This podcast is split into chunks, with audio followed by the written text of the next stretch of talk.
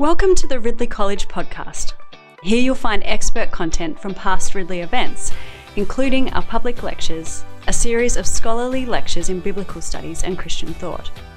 Tune in to hear from leading voices on the New Testament, children's and youth ministry, evangelicalism, Anglicanism, missiology, and much more. Grace and peace to you from God the Father and the Lord Jesus Christ. I'm pleased that without any artificial effort, it's entirely accurate to marshal my thoughts under three alliterative headings. Tonight, I want to draw attention to the prominence of prayer, the purposes of prayer that we find in the Thessalonian letters, and to make sure that our theological study is never a dry academic end in itself, some practical pointers for our own praying, both as individuals before God and, as many of us are, either informal or formal leaders among God's people. And we can launch straight into observing some of the prominence of prayer in 1 and 2 Thessalonians, what sometimes feels to us like a very small sliver of the New Testament. Now, of course, there's room to quibble over how we might measure the prominence of prayer, not least in a written document. And nor do I seek to be particularly statistically definitive tonight. Rather, I want us just to recognise that these two letters are entirely saturated in prayer language. And I can do that for us through the work of three scholars. First, and not very scientifically, we might consider the work of D.A. Carson. Commentators and Pauline theologians alike continue to point us to one of Carson's books, a popular level book called Praying with Paul. You might be familiar with it from its earlier edition titled A Call to Spiritual Reformation.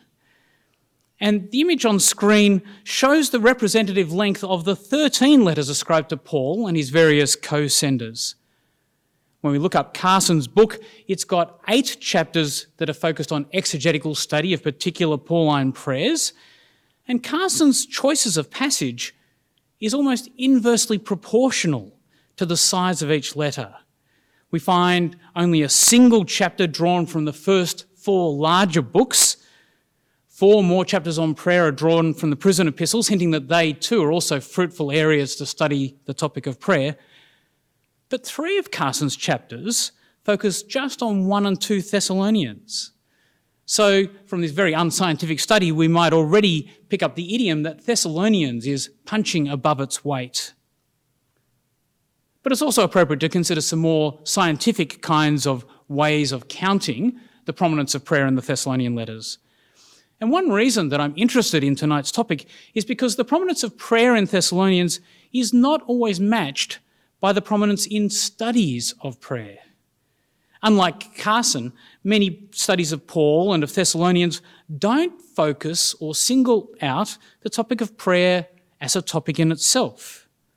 For example, there are various book length studies of Paul and his theology, I was reading one of the updated versions recently, and in 580 pages of careful, detailed analysis, perhaps 10 to 12 pages concentrated on prayer as a topic. Now, to be sure, scholars don't ignore prayer, but it's often just treated as a mechanism, as a vehicle for Paul's communications, rather than as a particular subject of Pauline study and even the tome that I've just mentioned, is effectively using its study of prayer not as a focus on prayer as prayer, but on prayer in the light of something else. For example, the place of prayer as it intertwines with the doctrine of election. And the same mismatch with a focus or lack of focus on prayer is true when we turn to commentaries on 1 and 2 Thessalonians. Now, it's true that not every commentary or every commentary series is focused on theological themes, but some commentaries do bring out a number of systematic topics to the start of the book and include a few pages in their introductions. Commentators on Thessalonians tend not to study themes as a general rule. It seems to be that within Thessalonian commentaries, there's even less of this theological summary. But those that do have a theological summary at the start seem to be somewhat guilty of overlooking or underplaying the topic of prayer. On screen, we can see the kinds of topics that do earn attention. One commentary singles out persecution and peace, eschatology and endurance, election and faith, and these are very important topics in these letters. Another commentary picks out these particular Trinitarian categories.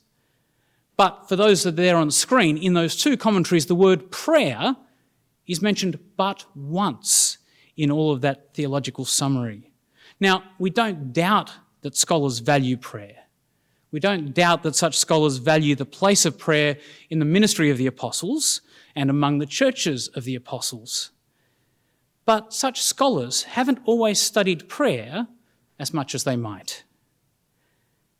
And all of this is not merely to whet our appetites to think more about the topic tonight, it also prepares us to pay careful attention to the scholars that do have something to say about prayer in Thessalonians. Those that put Thessalonians a little bit more concentratedly under the microscope, particularly with respect to prayer. Among the common evangelical commentaries of the last 50 years, I found only one that really gives much airtime to prayer as a standalone topic in itself.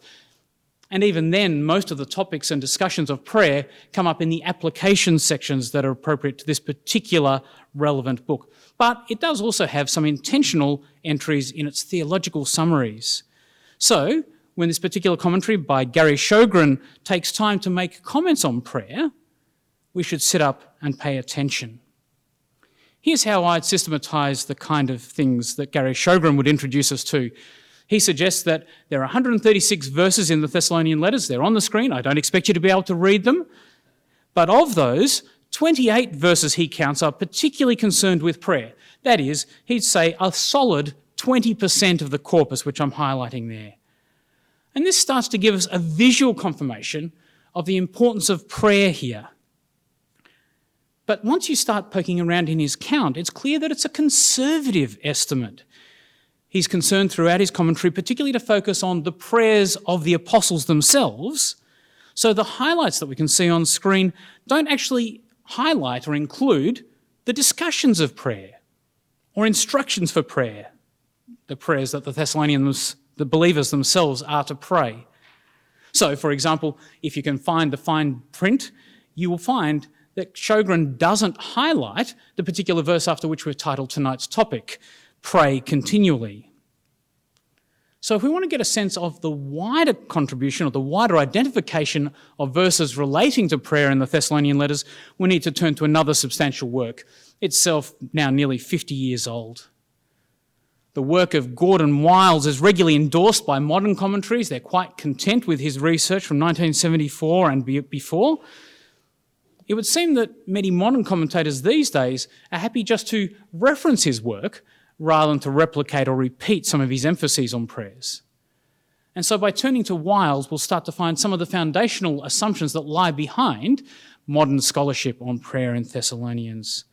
And we find that Wiles will identify even more verses related to prayer in these two letters. First of all, simply he just identifies more verses, and you can see on screen that I've shaded some more verses. And not only are there some more of the brighter, thicker highlights, but there are also some additional lighter shadings that I've added as well. And that represents part of an ongoing debate about exactly how one defines a prayer. How does one delineate the prayers in any epistle and including the epistles 1 and 2 Thessalonians. So, for example, Paul and Silas and Timothy start their letter, just as Paul will go on to start most of his, with a thanksgiving prayer. And then they turn from the thanksgiving prayer to the basis for their thanksgiving. So, from the opening verses of the first letter, verse 2, we always thank God for all of you and continually mention you in our prayers. Why? Verse 4, for we know that God has chosen you and then many more verses about why it is that they're praying. That raises the question should we count the explanation of the prayer as part of the prayer? Certainly, that contributes to our understanding of the prayer, and the way we choose to define our prayers will define the number of verses that we get excited by. And if you're watching the visual representation, halfway down that first column, you'll notice that there's a lengthy explanation of the prayers, which suddenly bursts into another, more direct thanksgiving. That's the big, thick highlight in the middle of that first column. Then there's some further elaboration for their thanksgiving. Before, at the bottom of the first column, we find again a more direct prayer for the Thessalonians. Now, scholars are split roughly 50 50 as to whether we should count that whole column as part of the thanksgiving prayer or whether we should just pick out the three main direct reports. Everybody agrees on those particular reports. But the question then becomes one of how do we describe these intermediate explanations? Are they part of the prayer? Are they something related to the prayer? Are they something slightly different? We can see the same phenomenon when we turn to 2 Thessalonians. In the schematic on the screen, 2 Thessalonians begins near the bottom of the second column. There's an opening thanksgiving that runs towards the bottom of our column there, and that segues then into some pastoral assurance before again asserting itself as a more obvious prayer. And again, I've likewise given here the bolder, more confident shading, but also some of the lighter shading, showing verses that may well be connected with those prayers. And again, my task this evening is not a statistical one, so I'm not particularly worried about exactly how many verses we count as prayers related to prayers or not related to prayers. I'm not particularly worried how we might classify those lighter shaded sections on the screen. But they in themselves point us to one of the second major contributions of Gordon Wiles' study. If we look at this schematic, and next time you sit down with the text of 1 and 2 Thessalonians to read them, we find that these prayers don't just occur, they don't just occur frequently, they don't just occur in many verses, but these prayers fall at significant structural points in the letters. They're not just random where they fall. In a very simplified way, we might describe the first letter as falling in three parts, and these boundaries are generally agreed. We start off with the apostles thanking God for the Thessalonians, recounting the past, both the Thessalonians' conversion and the apostles' own ministry in bringing the gospel to them. And whether or not we think all of that opening section is part of one continuous thanksgiving, certainly everybody agrees that it begins and ends with substantial reports of the thankfulness that the apostles offer to God because of how the Thessalonians first responded to the gospel. Then we see the second section in the middle of the letter focuses on the apostles' present experience. Once they hear back from Timothy that the Thessalonians are still persisting, there's even more overt prayers as the apostles petition God for their congregation. In strictly formal terms, this prayer concludes the middle section, that's how it's usually treated, but its contents, like many of Paul's other prayers, also presages some of the themes that are still to come. It becomes a transitional kind of prayer that takes us from where we've been to where the remainder of the letter is going. And those remaining themes concern how the Thessalonian believers should live while they wait for the future return of Jesus. What we see represented here is how the letter's prayers fall at these important junctions within the letter. Some are fairly perfunctory. There's the common standard greeting at the beginning, grace and peace to you. There's the standard closing benediction, the grace of our Lord Jesus Christ be with you. There's an opening thanksgiving, which Paul will come to include in virtually all his letters. And again, scholars regularly note that not only these uh, are prayers in themselves, but these prayers map out something of where the letter is going. There's something like a table of contents of what's to come. But particularly in Thessalonians, in addition to these opening prayers, there are many more prayer texts, and again, we can see just from the rough schematic on the screen that they fall particularly at the conclusion of each of the major parts of the letter. And when we turn to the second letter, we find the same idea of prayers falling at key junctures if we give a quick sketch of 2 Thessalonians. There's the same opening thanksgiving. It starts the letter and potentially runs right through to the end of that chapter where there's another overt prayer report. The second section, the middle part of our right hand column, likewise concludes with discussions of prayer and some actual praying. And then the third section, which constitutes our third chapter, both starts with further requests for prayer and finishes with some standard blessings. So already we might start to anticipate some of our later discussion of how this kind of insight might influence our own praying if we happen to be engaged in written correspondence with other believers? How much overt praying do we include at all? In our overt conversations with other believers, how much overt praying or reports of praying do we include? If we include anything at all, particularly say in a written correspondence, is it something like a perfunctory element just at the start and or at the end? Or in terms of quantity, do we start to include other chunks of prayers in our communications? If we do include these larger chunks, where might they fit within the flow of our correspondence? The image we're seeing here is that the prayers are substantial conclusions to each section, a way of climaxing each topic, and a way of commending each of these issues to God. I find myself wondering if these prayers themselves might end up being the key elements of each letter with just some intermediate material packing them out. I'm not quite confident to say that at this stage. I don't think that's exactly how things are working in these letters, but it's one more way of recognizing the quantity and the frequency and the spacing of these prayers. A number of scholars also recognize that perhaps the apostles expected this letter to be read out and to be read out as part of public worship. Certainly, the very first letter closes with a direct instruction that this letter must be read to all the believers. And the second letter carries very similar implications. That in itself would raise a whole new series of questions about how the letter's contents might have been crafted with such a liturgical kind of setting in mind.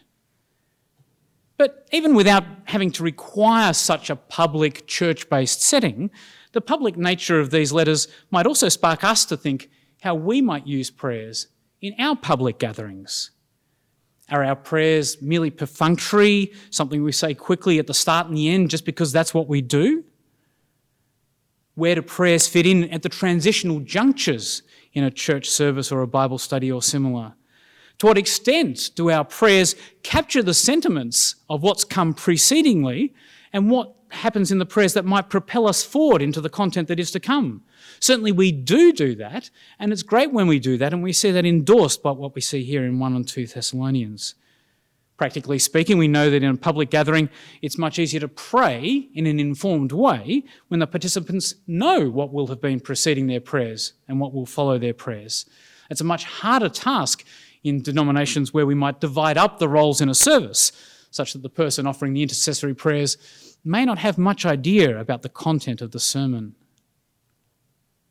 So I would suggest that uh, many of our informal and our formal liturgies might lead us to keep prayers in somewhat siloed parts of our gatherings. Now, we do have some service leaders and some preachers who can leap directly from addressing the congregation to addressing God. Sometimes I even find that a bit of a rough gear shift because they've changed direction and address in their minds, and I have to catch up to speed up with that. But I'm equally confident uh, that many of us may not be used to that kind of break. We've got particular rules in mind about how things should work. I wonder how you might feel right now if I were to suddenly burst in the middle of a lecture into a prayer. Our great God, Father, Son, and Holy Spirit, we thank you for your insights that you may already have been stirring in us so far this evening. And we ask that you might continue to shape our prayers and our ministries in the remaining minutes that we share studying your word. Amen. Now, I acknowledge my prayer just now is a, a, pale imitation of the kinds of prayers that we see in Thessalonians. My prayer was rather generic and not as closely tied to content as the prayers in these letters are tied to the content of these letters. But I intend my prayer just then to further consolidate and to illustrate some of what we might be learning right now. Already, we're starting to think about the purposes of the prayers in these letters. And as we leave our schematic of the letters, we can indeed see that several of the prayers are transitional. They tidily summarize some of each preceding section and they foreshadow some of what's about to be addressed in the coming sections. But not only do these prayers help us to maintain the flow of the letters, to follow along and to keep moving with the letters, they're also a part of the apostles' pastoral formation of their congregation when Paul and Silas and Timothy pray for believers, it's one more way of commending their instructions, their reflections, the commands that they've just written. Several times in the letters, not quite in direct prayers, but in an indirect kind of way, the apostles invoke God and God's name to verify the authenticity of their ministry and their instructions. For example, in 1 Thessalonians, chapter 2, verses 4 and 5, the apostles insist we speak as those approved by God. We are not trying to please people, but God who tests our hearts. And they immediately continue, You know, we never used flattery, nor did we put on a mask to cover up greed. God is our witness. And a few verses later, again in verse 10, we find, You are witnesses, and so is God, of how holy, righteous, and blameless we were among you who believed. So we find that when the apostles turn into prayers, the contents of their letters and the responses they're hoping for from the Thessalonians, they're further authenticating the godliness, the God worthiness of what it is that they've written. They're assuring the Thessalonians by turning these things into prayers that the apostolic instructions are the kinds of claims that can be made in front of God. And of course, they want the Thessalonians to be confident in God's work. So the apostles repeatedly thank God for his past work in the Thessalonians, and the apostles regularly urge the believers to trust in God's ongoing work, even as they face ongoing opposition. So they back up their theological claims with their pastoral actions. They demonstrate their prayers of thankfulness and commendation. Indeed, one of the challenges that we face in trying to work out where the prayers might start and stop in these letters is that these authors so regularly alternate between theory and practice, between doctrine and prayer. Among several passages, we might look here at one of the transitional points in the second letter. But we ought always to thank God for you, brothers and sisters loved by the Lord, because God chose you as first fruits to be saved through the sanctifying work of the Spirit and through belief in the truth. And then the sentence continues in Greek He called you to this through our gospel, so that you might share in the glory of our Lord Jesus Christ. We find that the prayers, the more overt parts of the prayers here, direct the believers' hearts and their gratitude to God for His work. And this prayer falls at a point where the congregation needs to be assured that God has not left them at the mercies of the world, has not left them to the mercies of unbelievers who delight in wickedness so say the surrounding verses. And we can be confident in this kind of interpretation because that very passage continues the same kind of mixing of prayerful formation and prayerful authentication. Continues, so then, brothers and sisters, stand firm and hold fast to the teachings we passed on to you, whether by word of mouth or by letter. And these instructions that the apostles give are immediately paired with prayers to achieve that very instruction. May our Lord Jesus Christ Himself and God our Father, who loved us and by His grace gave us eternal encouragement and good hope, may He encourage your hearts and strengthen you in every good deed and word. The apostolic content and the apostolic prayers work hand in glove. And all this is to acknowledge that some of these prayers serve as yet one more vehicle through which the authors form and teach their congregation. I wonder if some of us might balk at this thought as if it's somehow impure or even deceptive to engage in some of our teaching via prayer. It's true that some public prayers can smuggle in additional information in a variety of different ways and sometimes in unhelpful ways. And so some of us might have become cautious about this because we've seen the way that information might be freighted into a prayer. And thus we might be cautious about turning any kind of content into a prayer.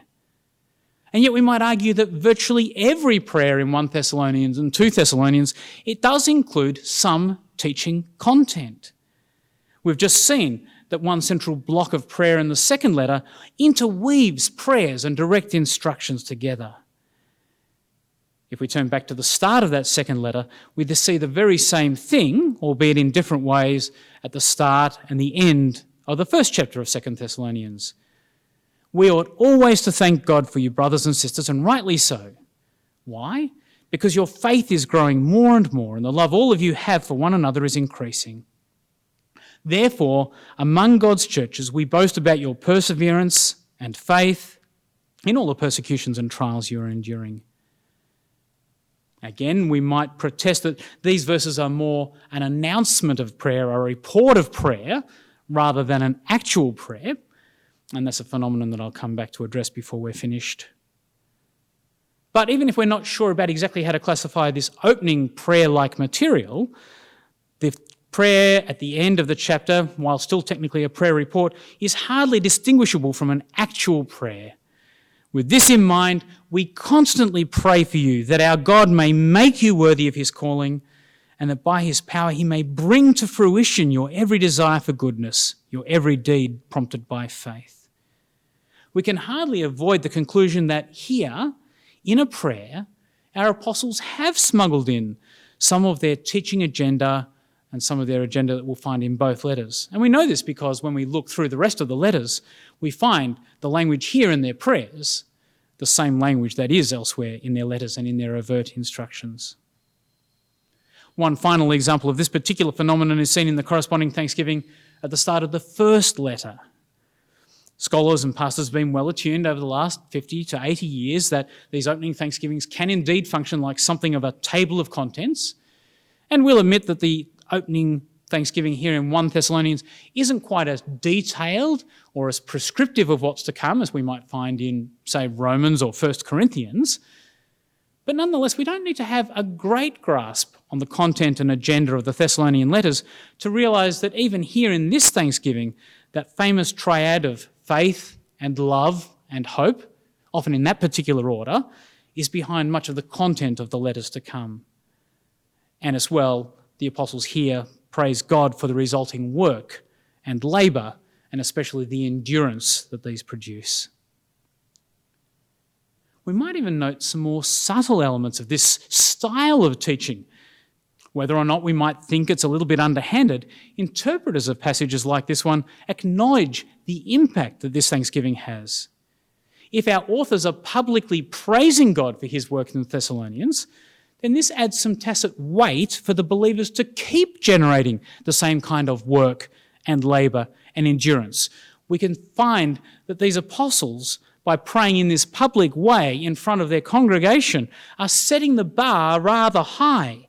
And here and in other prayers, they reinforce the standards that they might also teach in more obvious teaching parts of the letters.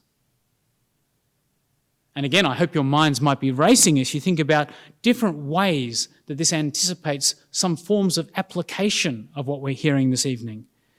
In a Bible study or in some other church gathering, to what extent might we allow the specific ministry goals of our gathering to give shape to our prayers?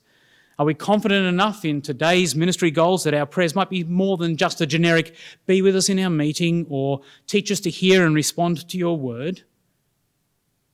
Already in preparing this material, it crosses my mind that while I love having student involvement in class and I regularly call for students to volunteer at the start of each session, by definition, I'm the person in the classroom who has the clearest idea where the next hour or two is going. So perhaps in next week's classes, I need to be volunteering to pray and to pray more specifically about where this learning encounter should be going. We might also notice from Thanksgivings like the one in front of us, a very simple observation that's both simple and confronting that many of these prayers, like this one, are much more about long term doctrinal content and application than about immediate felt needs. Paul and Silas and Timothy don't pray that their congregation will be seated comfortably as they settle down to listen to this letter over the next few minutes. Rather, they pray that their congregation will settle in, however uncomfortably, for the next few years and decades as they persevere faithfully and hopefully until the return of Jesus. Now, please don't mishear me. I have no objection to prayers concerning what we might call social or psychological factors. But when we study the prayers of the New Testament, we find that apostolic prayers typically can uh, address those kinds of personal factors by raising their eyes towards much broader and more theological horizons. And so our apostolic authors use their prayers for rhetorical transitions. They use them to pastorally form and authenticate their ministries. And they use them as part of their teaching mechanism to appeal to the minds and to the hearts as a further vehicle for teaching. But nor should we overlook one further important purpose of these public prayers. Our authors report their own prayers partly so as to be a model for the prayers offered by their congregation. We can verify this observation from common sense, we can verify this from historical context, and we can verify this from the biblical text itself. No less around the ancient Mediterranean world than today, we might imagine that healthy habits were as much caught as taught. So I remain grateful that such a strategy still works in many cultures today, including ours. I'm really appreciative that in the local congregation of which I'm a part, it was originally comprised largely of young adults, but one older couple strategically chose to intentionally join in with this younger crowd, intentionally so that there might be some more experienced believers walking alongside the young adults, intentionally to share something of their wisdom in everyday events, and especially intentionally to put themselves on the prayer roster and on other rosters so that they might model how more experienced generations can pray. And this is one of the burdens of Carson's book on Paul's prayers that we ourselves might pay more attention to the biblical prayers, and that by following those models, in turn, we might refine our public prayers and be good models for others. And this common sense approach comports well with the actual circumstances of the Thessalonians. Debate continues over just how short a time Paul and his team were personally present among the Thessalonians before they were torn away. They use the language of being orphaned by opposition to their ministry. But the general reconstruction of the situation recognises that we should be thinking in terms of Paul and his team being with the Thessalonians for a number of weeks or months, certainly short period of time rather than something closer to years. So, just as we can read that the apostles used their letters to teach and remind the congregation about issues such as Jesus' return, we can be confident that they used their letters to further instruct their inexperienced congregation in matters of prayer, and not least by modelling prayers for them. It's also uncertain how many of the converts had had a background in the local Jewish synagogue and its prayer patterns and how many, as 1 Thessalonians explicitly says, had turned to God from idols. But either way, our beloved Leon Morris, who's got three books focused on Thessalonians, himself frets that here was a congregation, and I quote, a congregation with no tradition of Christian service to observe, no host of godly Christian examples to follow. And whether or not they buy into exactly those reasons, lots of other scholars certainly agree with Leon Morris that many of the Thessalonian prayers are written expressly as models for the Thessalonian congregation. These prayers have been penned intentionally as model prayers, as pattern prayers for new believers to pick up and to grow in their own praying. Something for them to imitate. I've already alluded to the possibility that some Christian letters like these ones might almost be or be a part of a rudimentary liturgy designed for early Christian readers, perhaps even in a public setting. Perhaps even, we might say, a rudimentary prayer book for them to take, to learn from, to imitate. And I'm confident in moving in this direction because even the biblical text itself endorses such a conclusion that prayers are an intentional model the letters themselves praise the Thessalonians for their imitation of other godly models, whether they've been imitating the apostles, whether they've been imitating Jesus, whether they've come to learn of some other churches that they're uh, starting to imitate. And the letters command the Thessalonians to do this kind of imitation. The second letter expressly says, It is necessary for you to imitate us apostles.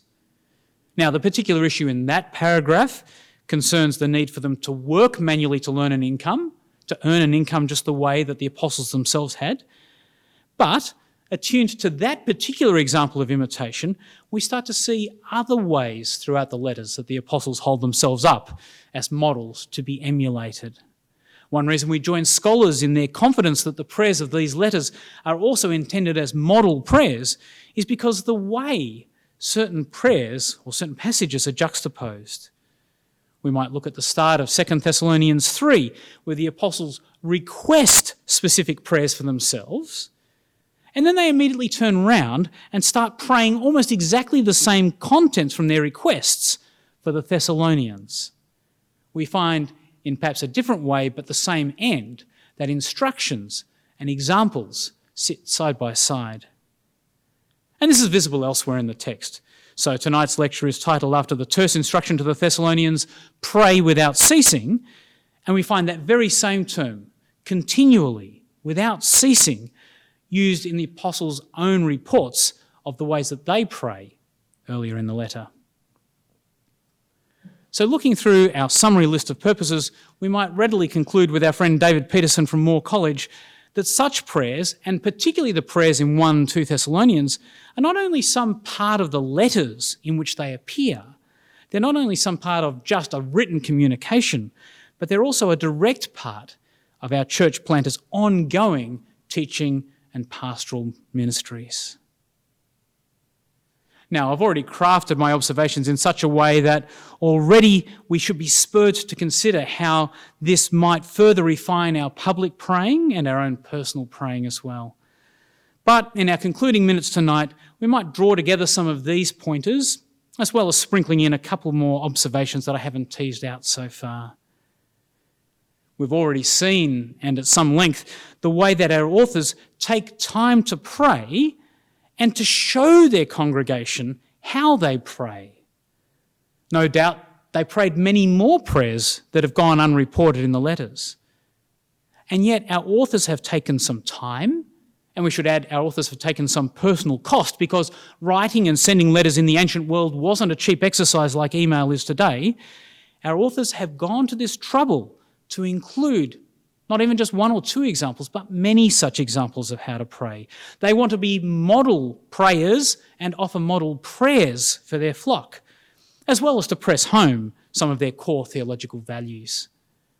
We're reminded that by telling others what we pray for them, we both encourage them and encourage the correct direction for their gratitude.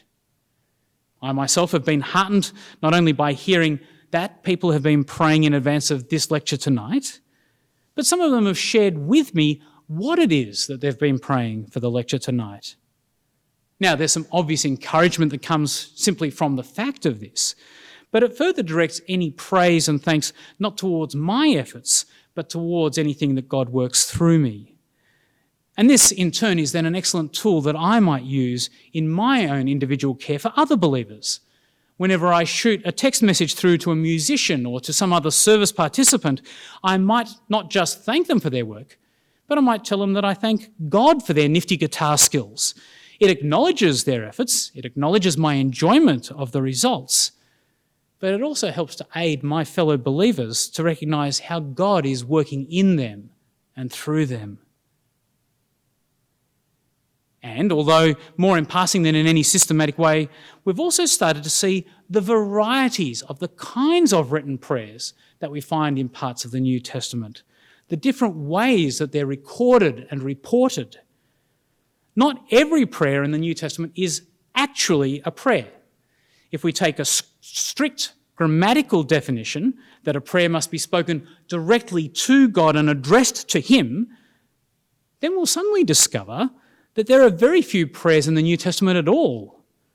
We often find descriptions of prayers, as we do throughout the book of Acts or here in the letters of the Thessalonians. I've mentioned tonight the study of Gordon Wiles and how scholars continue to adopt the very kinds of categories that he and others of his generation were introducing. There might be some direct prayers, but there are also prayer reports like the ones I've just described. There's another category again, which Wiles calls wish prayers, an arm's length kind of prayer. And that's how many of the more liturgical prayers, even in the letters, start and end of letters tend to work. We're familiar with the lines, May grace and peace be to you from God the Father and the Lord Jesus Christ. And those of us who are grammatical pedants are right that these aren't prayers in the same way as other prayers might be that directly address God but it would be a brave grammatical pedant who denied that these third person kinds of reports are prayers at all. We might simply observe the famous Aaronic blessing that many church traditions happily adapt and adopt works exactly that same way. It's not a prayer addressed to the Lord, but it's a prayer addressed to the congregation. May the Lord bless you and keep you. And so we ought to recognize that we might start to discover a variety of ways in which prayers are reported and a variety of insights that we ourselves might gain from these prayers in the New Testament, whether here in Thessalonians and wider. There are direct prayers, but there are also indirect prayers. There are model prayers, and there are further instructions about and descriptions of praying, and we should be open to learning from all of them, not just the ones that are directly addressed to God. And this opens our eyes to a particularly important phenomenon that some of those not quite direct prayers are addressed to Jesus. Now, I'm particularly guilty of getting this wrong. For a variety of theological reasons, I've been a happy acolyte of the precision idea of praying to the Father, through the Son, by the Spirit.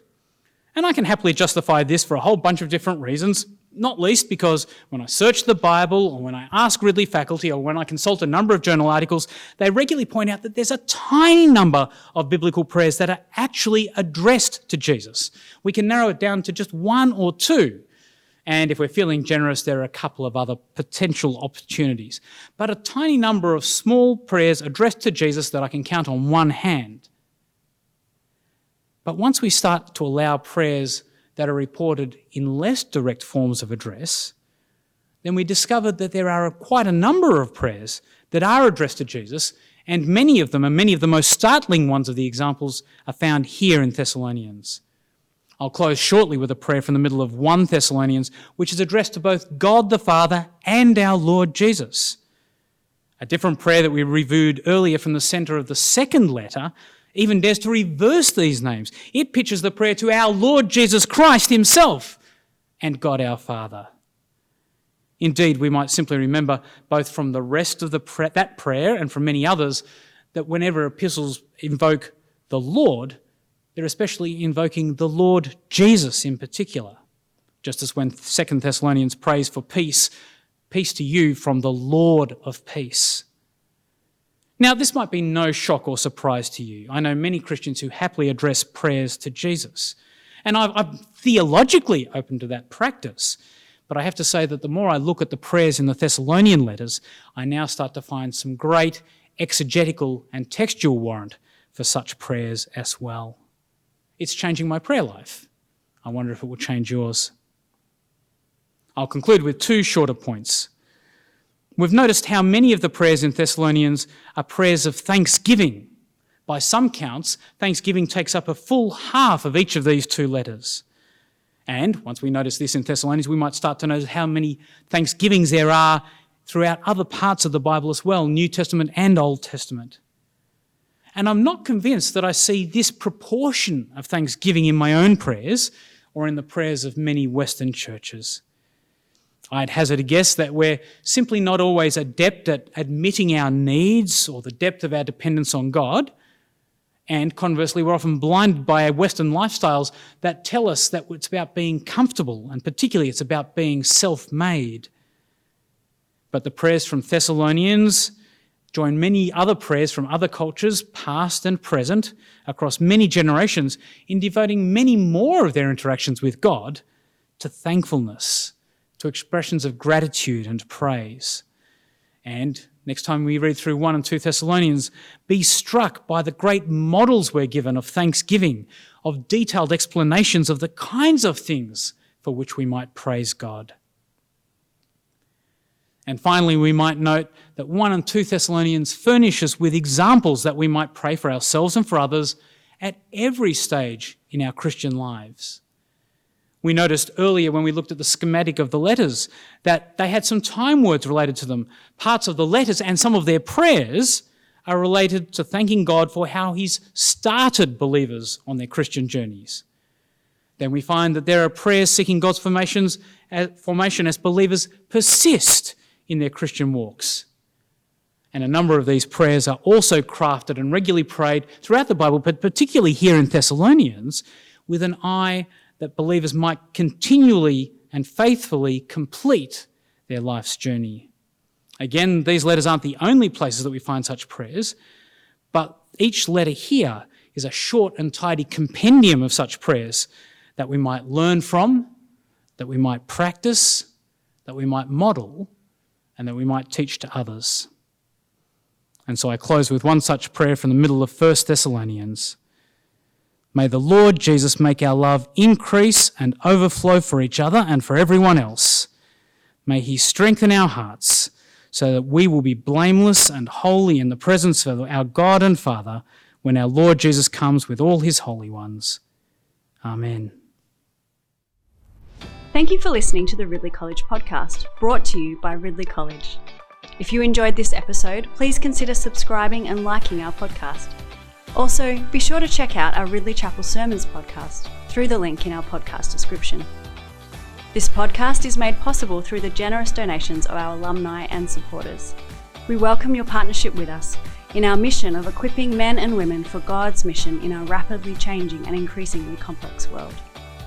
If you'd like to contribute to our work, you can donate via the link in the description below.